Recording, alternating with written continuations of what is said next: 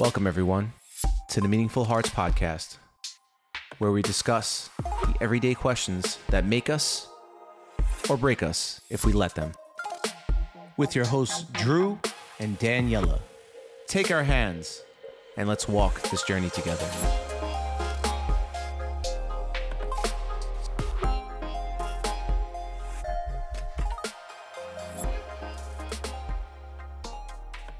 Welcome back, everyone, to another episode of the Meaningful Hearts Podcast with your host, Drew and Daniela, or Druniella.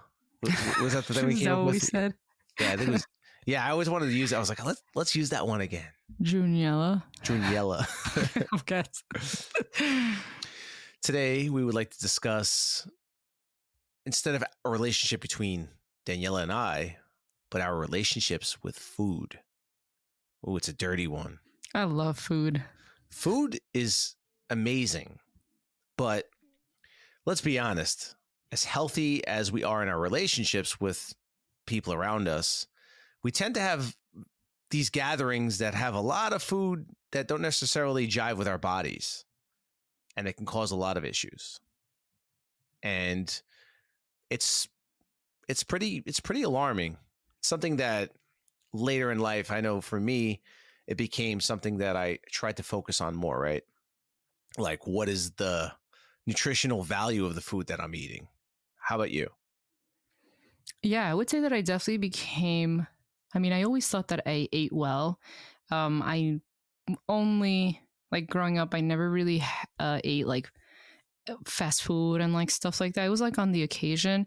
So I was under the idea that I pretty well, and I still think that I do. But it actually wasn't until you and I started dating when we would have conversations about food, and I realized, you know, like in my home, I would have rice for breakfast. Maybe not always breakfast, but rice is very big in Colombian, and I think a lot of South American cultures because it's so filling, right? Asian cultures too. I mean, a- Yeah. a, lot of a lot of countries eat rice. It's Yeah. oh, okay. Well, my bad.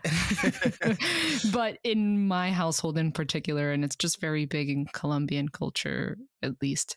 Yes, I know it's big in like other cultures, but in my experience, I would have rice with it, almost every meal, maybe the exception of breakfast, like I said. Um, and it wasn't until you and I started having conversations about how maybe that's not such a good thing. she would heat up rice and then put milk and sugar and, and call it cereal. That's I mean, not true. She was she was out of control. I mean, sometimes That's not true. she was always eating rice. We go to the movies, she has a bag of rice. I mean, I, listen, no, but I, I, I think that every culture, like yeah, she said, you know, in Colombian culture, in Latin American culture, rice. Um, but every culture has that dangerous carb, right? I mean, Italians love bread and pasta. You know, you, Colombians eating rice, and then when you're not eating rice, you're eating bread or something close to it. I, I think that carbs for everybody are like a dangerous food that we put too much of in our in our diets. I love carbs. Daniela loves carbs. We love carbs. they taste good. Bread, especially, it's one of those things. I, mean, I grew up eating sandwiches. I didn't think anything was wrong with it. You know, you go to the grocery store, you get a, a loaf of bread, it's cheap. Go get some cold cuts. You make yourself a sandwich when you're hungry. It was like the most normal thing in the world. That's what you get sent to school with. That's what you had for lunch. That was so normal and something I enjoy. I'm not gonna lie, I love sandwiches, but I really had to separate myself from that from that quote unquote normalcy. And I'm sure Daniela, you you had to kind of check in and say, wow, I, I need to separate myself from what this is deemed as normal my whole life. It's not necessarily a good habit to have. And I think, right, for you like look at your you start to look at your plate more and figure out what the ratio is of how much of how am I having of the good stuff versus how much am I having of the stuff that's not really good for me. Yes, I definitely agree. I'm like going through like the conversations that we've flashbacks. had. yeah, which is like how much how differently I eat now versus how I used to eat. And like I said, I used to think that I had a relatively healthy diet.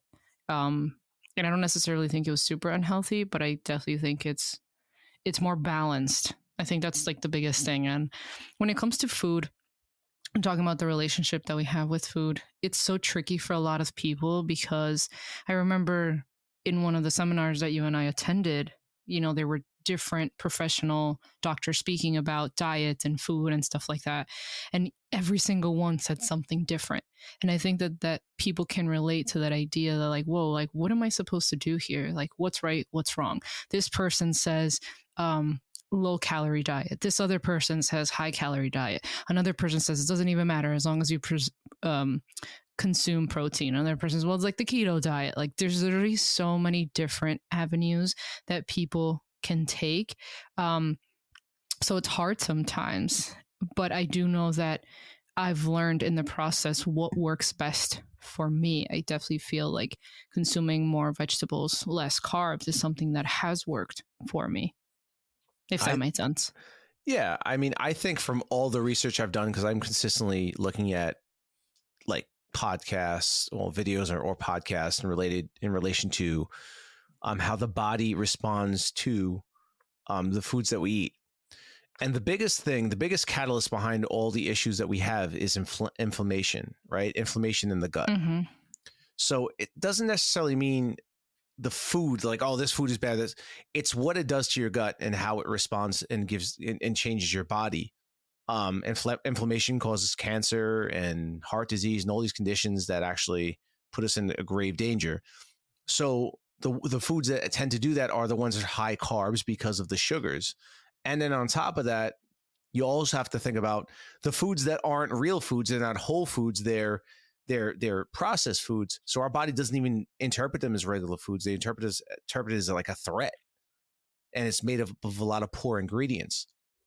So there's a lot to digest when it comes. No pun intended. That's a, so funny. There's a, there's a, there's a lot to digest when it when it comes to when it comes to like what am I supposed to do? Right? You know, first off, we're like we're trying to figure out what is the, the the value, the nutritional value of my food.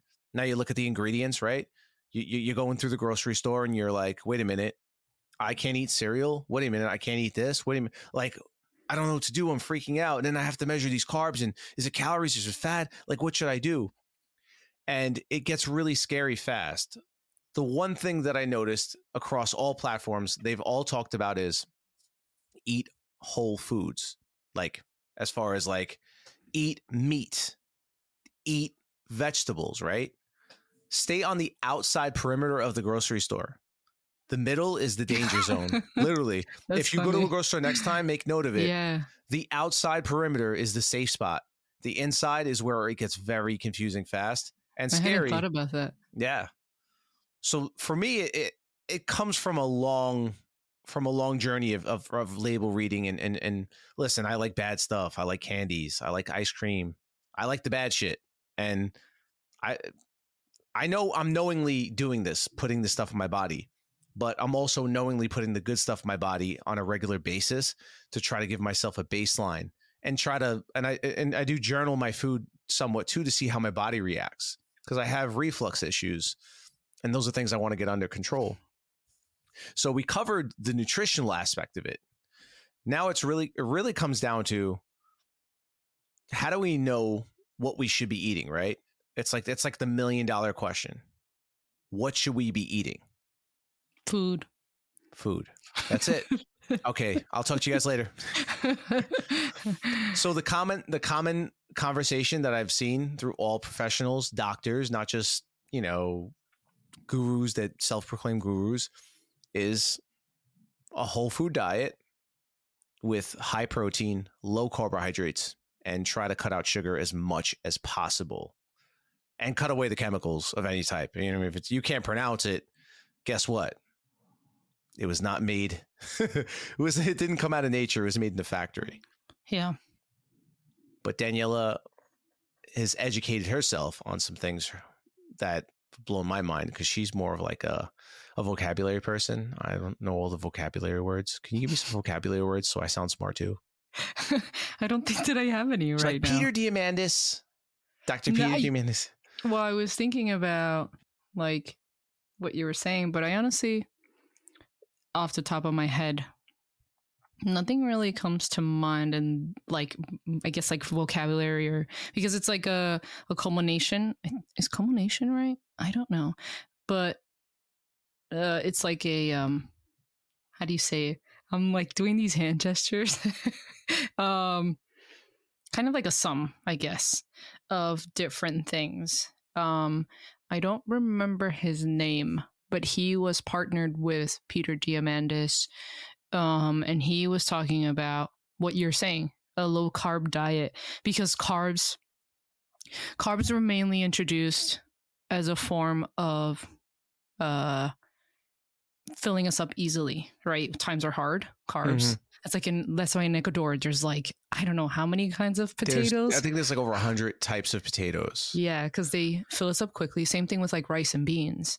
Yes. Um, Poverty those meals. things. Yes, those things like fill us up very quickly, and it's through this so throughout like this process that I've learned um, that carbs actually slow you down. That's why if sometimes if you find yourself more tired after a meal, that means that you are consuming maybe too many carbs or something is out of balance because what you're consuming as far as food is supposed to give you energy or at least not decrease your energy. And I know that naps right after lunch is so big in like small Colombian hometowns. And I think just like in general, right? Yeah. People will say like the it's lunch and then a nap.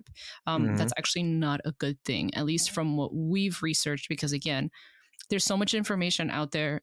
Every everybody says different things, but this is what Drew and I have found is common and makes sense to us. I don't know if I well, made sense. I, I, I, I think pota- that I did. I threw the potato in Daniela's lap, a hot one. That's a carb. That's a good carb, though. Potatoes are good carbs. The, what I'm trying to say is, yeah, see how complex that had to be, but in reality, it's very, very simple. So what I want to do is kind of introduce some easy ways to do it. Right? If it comes out of the ground like like greens, eat them.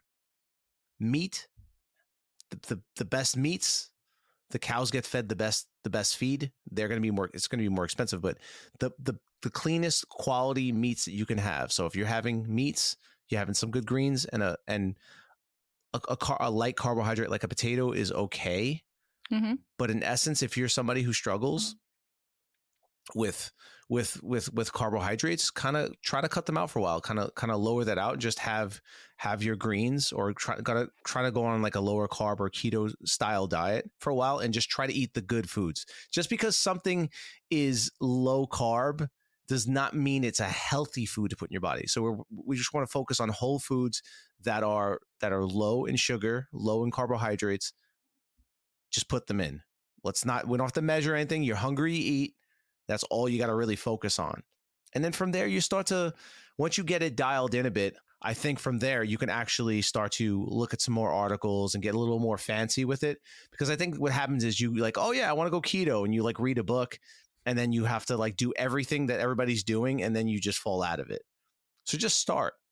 Nobody's asking, it's never going to be perfect. And this is a lifelong journey where there's going to be mishaps. There's going to be some candy bars. There's going to be some rice.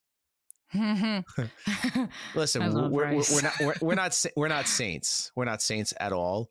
And have fun with your life. We're just trying to, I guess, add that level of mindfulness, right? Being mindful yeah. of what you're putting in your body. Yeah, I think that's a good point um, to include because as we talk about this, um, it's important to also say that because it gets so overwhelming, it doesn't sometimes it can deter people from wanting to start this process because you just don't know what to do. I would say that even before like getting to the point of decreasing your carb intake and like being aware and like being mindful of like the labels and like the ingredients and stuff like that, I would honestly just recommend starting to track what you're eating because that already like I remember when I first started and I would say, "Babe, I had rice today." Like, but I only had this amount. And you would say, "You know what? Like you're being intentional, which is more so than what you used to do." And I would encourage people to start that to just start tracking you, what you're eating, start tracking your meals. How much are you having? Because you know, Tony Robbins says you can't change what you can't measure, right? So it's yes. important to start measuring, you know, what you're what you're consuming. I think that's where I would encourage people to start. And then as you become more mindful, more aware rather of what you're consuming, that's when you can start asking yourself those questions that we were talking about. What is the nutritional value? You know, what what are the benefits to this? How can I add more balance? How can I consume less carbs, etc., etc. If that makes sense. Wow. That was perfect. so what are we taking away from this? Be mindful that's the first step. Take that first step. That's all you got to do is take a first step and see where it goes. You know, yeah, you're not better than anyone else. Nobody's better than you. And just, I mean, sometimes you want to share the word. That's fine, but just start. That's it. Nobody's perfect. We all have mistakes, but it's it's the long haul. It's the long journey, and you'd be yeah. surprised at how far you make it. Yeah, definitely. And I, I, actually just thought of something to add in the process of becoming more mindful and becoming aware is maybe even before that, maybe even before you start tracking, maybe thinking about what has your, I guess, like your development been of your relationship with food, right? Like for me, realizing and learning that, um, rice and like Colombian culture and like all of these things really affected like my knowledge. For you, it was you guys had a lot of like bread and and pasta, right? How has the question to ask is how has culture played a role in my food? How has the media played a role, right? Because we all grew up in school learning about like the food pyramid and how milk is good for your strong bones and like all of that stuff, right? I would say even before tracking, if you really want somewhere simple to start, is asking yourself what well what is my my current relationship with food and how did it get to be that way um, that would i guess be like the prequel. Is that what it's called? Right? Yeah, the like prequel. The, yeah. Um, I know we. I hope we didn't go all over the place, but even if we did, that's why we summarize, right? So talking about food and the nutritional value, but before getting to track and becoming aware of all these things, asking yourself these questions of, like I was literally just saying, what is my relationship with food? What does that look like? And what do most all all relationships have in common? Emotion. that's for sure. That's what you got to look at. Um, I'm gonna leave leave. I'm gonna leave it with some food for thought. There's a lot of puns in this in this one. yeah, unintentional, unintentional. I'm just I'm just that good. that was funny. Thank you all for listening. We appreciate you.